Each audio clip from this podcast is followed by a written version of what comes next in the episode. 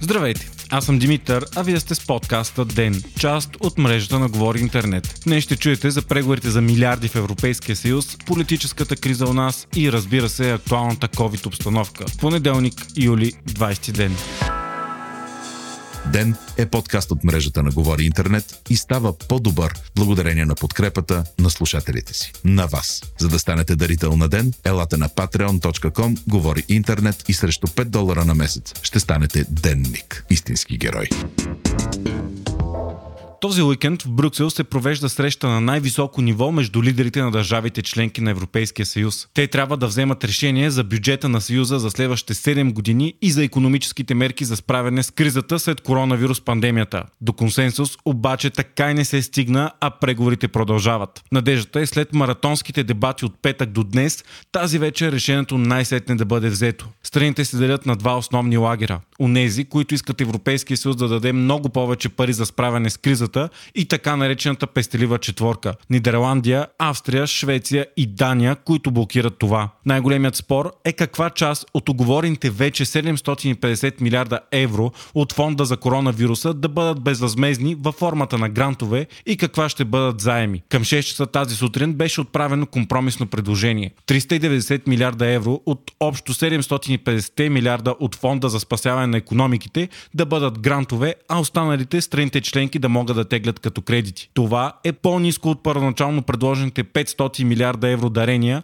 но и по-високо отколкото пестеливите страни настояват. Преговорите за новото предложение ще започнат в 16 часа днес брюкселско време. Самите преговори се смятат за най-тежките и дългите в историята на Европейския съюз, тъй като и никога до сега не е имало подобна криза. Лидерите на държавите се опитват не само да договорят за парите за справяне с економическата криза, но и да уточнят бъдещият 7 годишен бюджет на Европейския съюз в размер на над 1 трилион евро. Така на масата стоят общо около 1,8 трилиона евро. Основният проблем е, че пестеливата четворка настоява Европейския съюз да дава много по-малко пари като грантове на държавите и много повече като заеми. Тази идея обаче е посрещната хладно от всички останали страни. Лидерите на другите държави членки настояват за повече пари за грантове, а начало са четирите най-големи – Франция, Германия, Италия и Испания. Освен за самите пари обаче, държавите трябва да се договорят и за това как ще се контролира изразходването на средствата. Премиерът на Нидерландия, Марк Рюте, който се смята за лидер в Европейския съюз за позицията на пестливата четворка, настоява за правото на вето на безвъзмезните плащания, ако страните не успеят да спазят обещаните си реформи. Това бе посрещато със съпротива от страни като Италия, а унгарският премьер Виктор Орбан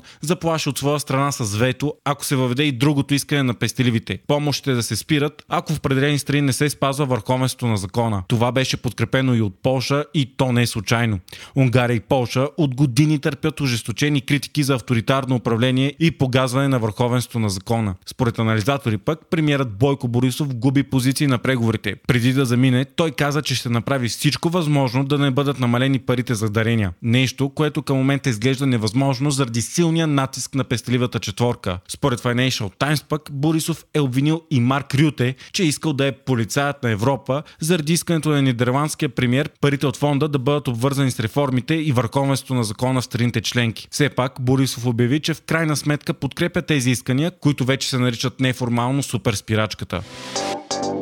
Политическата криза в България продължава. И макар поредели, протестите се провеждаха през целия уикенд. Не сутринта пък протестиращите обявиха, че започват ефективни стачни действия. Организаторите от отровното трио призоваха за пълна блокада на всички дейности в страната. Съдебни палати, магистрали, пътища, гари, летища и всякакви публични сгради и дейности. Още към 7 часа сутринта протестиращите започнаха да събират пред сградата на Народното събрание, а към 9 часа движението по боливар Цар Освободител вече беше спряно, след като стотици хора се събраха на жълтите павета с искане за оставка на правителството. Междувременно в сградата на парламента започнаха дебатите за вота на недоверие, внесен от БСП. Стана ясно, че министрите, чиято оставка беше поискана от Бойко Борисов миналата седмица, са в отпуск и няма да присъстват на заседанието. Финансовият министр Владислав Горанов, вътрешният Младен Маринов и економическият Емил Караниколов трябваше да подадат оставки заради съмнение, че са свързани с депутата от ДПС Делян Пески. Ден по-късно обаче тези оставки бяха отложени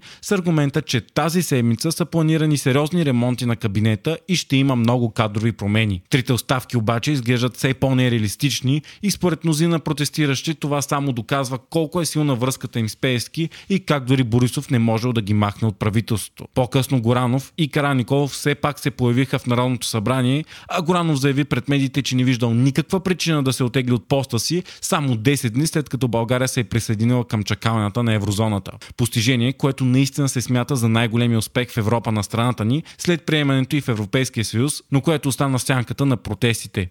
Горанов отрече всякакви връзки с ДПС. На самите дебати в Народното събрание пък няма никакви изненади. БСП остро критикуват властта, ДПС не вземат особено отношение, а всички останали, ГЕРБ, Патриотите и Воля, са за това правителство да остане до края на мандата си. Към момента няма никакви признаци, дори за минимален шанс, вотът на недоверие да мине.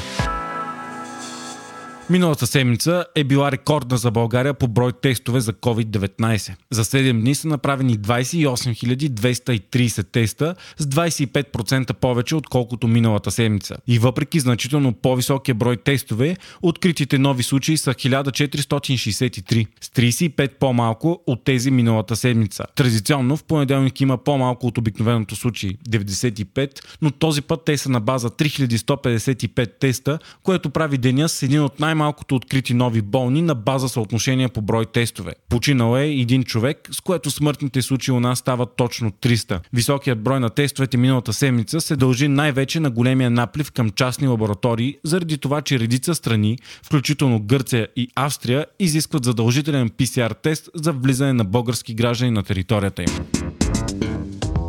Вие слушахте подкаста Ден, част от мрежата на Говори Интернет. Водещи главен редактор бях аз, Димитър Панайотов. Аудиомонтажа направи Антон Велев. Ако искате да не изпускате епизод на Ден, не забравяйте да се абонирате в Spotify, Google Podcast или да ни оцените в Apple iTunes.